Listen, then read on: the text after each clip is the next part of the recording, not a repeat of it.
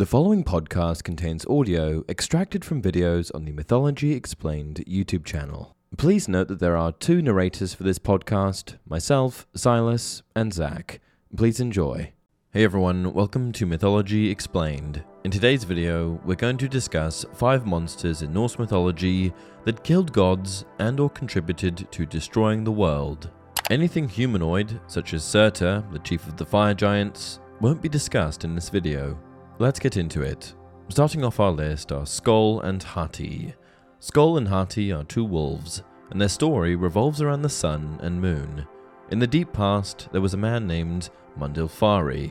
He had two children, and he thought them so perfect that he named them Mani, Moon, and Sol, Sun. The giving of these names, high and mighty as they were, angered the gods, who punished Mundilfari for his hubris by setting his children in the sky amongst the very heavenly objects they were named after. Sol was made to drive the horses that pulled the chariot of the sun.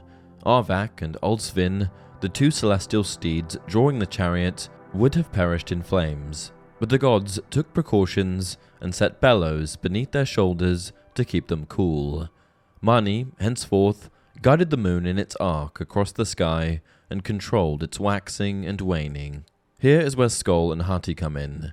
The sun and moon journeyed so swiftly across the sky because they were in constant flight. Skoll was the wolf chasing the sun, and Hati the moon. Tirelessly, they pursued their quarry, relentlessly hunting. Their mother was an ogress that dwelt to the east of Midgard, in a fell forest called the Jarnvid, the Ironwood. The frightening women that dwell within that dark forest were called the Jarnvidjur, the Ironwood dwellers. It was said that from this ogress came many giant sons, all of them wolves.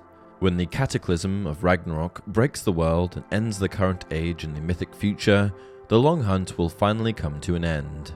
The sun and the moon will be caught, and without them, the sky will go dark. Coming up next is the Nidhogg, a swarm of serpents lived amongst the roots of Yggdrasil, the world tree. Indeed, so many serpents seethed in the deep places of the universe that it was said no tongue could count them.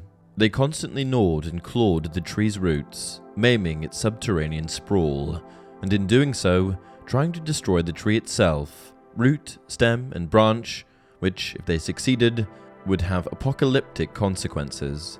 The greatest of these serpents was the Nidhogg, and as there were creatures that dwelt amongst the tree's roots, so were there creatures that dwelt amongst its branches. One of these was a great eagle. Perched on a bough, its sight was keen and its knowledge deep. A hawk, Vedurfolnir, meaning wind bleached, sat between the eagle's eyes. Another animal, a mischievous squirrel called Ratatosk, meaning drill tooth, scurried up and down the trunk of Yggdrasil relaying insults between the Nidhogg and the Eagle, both of whom shared an acrimonious relationship, constantly trading jibes and jeers. In Voluspa, the first poem in the Codex Regius of the Poetic Edda, is a sort of summary of Norse mythology. Included in it is the creation, destruction, and rebirth of the world. Several lines of verse are dedicated to the Nidhogg. What its role is, exactly, isn't elaborated on too much, but from what's said, it seems as though it played a part in the destruction of the world. Here are the quotes. There, Nidhogg sucks the corpses of the fallen, snaps them in his jaws. Then the dark dragon will come flying down from the dark mountains, that glistening serpent. Nidhogg will bear corpses in his wings, and he flies over that valley. At number 3 we have Garm. Garm was a great hound, the most powerful hound in Norse mythology. In the Lay of Grimnir, several lines are dedicated to delineating the most powerful examples of several things, hounds included. Here they are. The Ash Yggdrasil is foremost of trees, and Skidbladnir of ships, Odin of the Aesir and of stallions, Sleipnir, Bifrost of bridges, and Bragi of skalds, Habrok of hawks, and of hounds, Garm. Not much is known of Garm, though his identity as a powerful monster in Norse mythology is beyond dispute. When Ragnarok happens, all bonds will be broken, meaning that anyone imprisoned, incapacitated in any way really, will be freed. This is how the likes of Garm, Fenrir, and Loki will escape and wage war against Asgard. In Garm's case, he'll escape from the underworld, of which he is the guard, a role that conjures up parallels between him and Cerberus, the three headed dog that guards the underworld in Greek mythology. Here's what's said about Garm's involvement in Ragnarok in the Prose Edda. By now, the hound Garm, who was bound in front of Gnipahellir, the cave in which Garm was bound, will also have broken free. He, the worst of monsters, will fight against Tyr. They will be each other's death. One interpretation is that Garm is actually another name for Fenrir, the next entry we're about to discuss. Of all the monsters in Norse mythology, Fenrir, a monstrous wolf, was the chief bane of the gods. Born to Loki and the ogress Angerboda, Fenrir was the oldest sibling of three monstrous children. The middle spawn was Jormungandr, the Midgard serpent, and the youngest was the goddess Hel, who presided over the underworld. Fenrir and his two siblings were prophesied to bring much evil and destruction into the world, so Odin sent the gods to seize them and bring them before him. In an effort to preempt the ruin this trio of monsters would unleash, Odin dealt with each in turn. Jormungandr was cast down into the ocean. Hel was cast down into the underground realm of the dead, though perhaps this wasn't the wisest decision, for this, inadvertently, gave her great power and put her in position to cause problems later on. And Fenrir, unlike his two younger siblings, wasn't banished to some remote place. No, the gods decided to raise him in the halls of Asgard. This burden fell mostly to Tyr, the most intrepid of the gods, for only he was bold enough to feed Fenrir.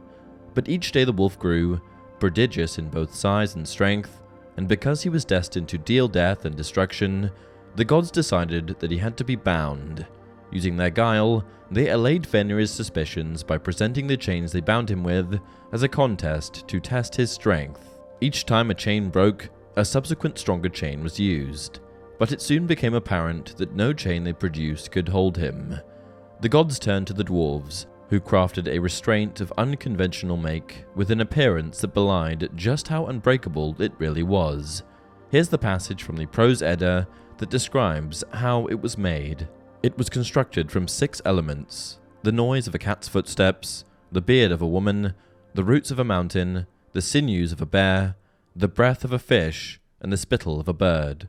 This newest restraint was different from the previous ones. Soft, smooth, and supple, it more so resembled a ribbon than a chain. Because of the dissimilarity, Fenrir became suspicious, so he wouldn't allow himself to be bound unless one of the gods placed a hand in his mouth. Tyr, the only god bold enough to feed Fenrir, was the one who placed his hand in the wolf's mouth.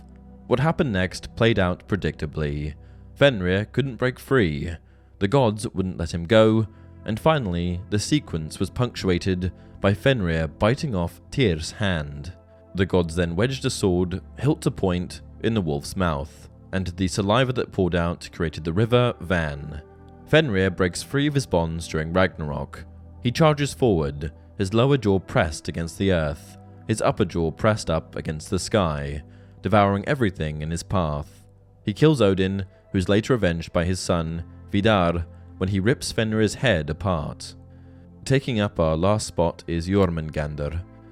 Also known as the Midgard Serpent, Jormungandr, meaning mighty snake, was one of three monstrous children born of the unholy union between Loki and the ogress Angerboda.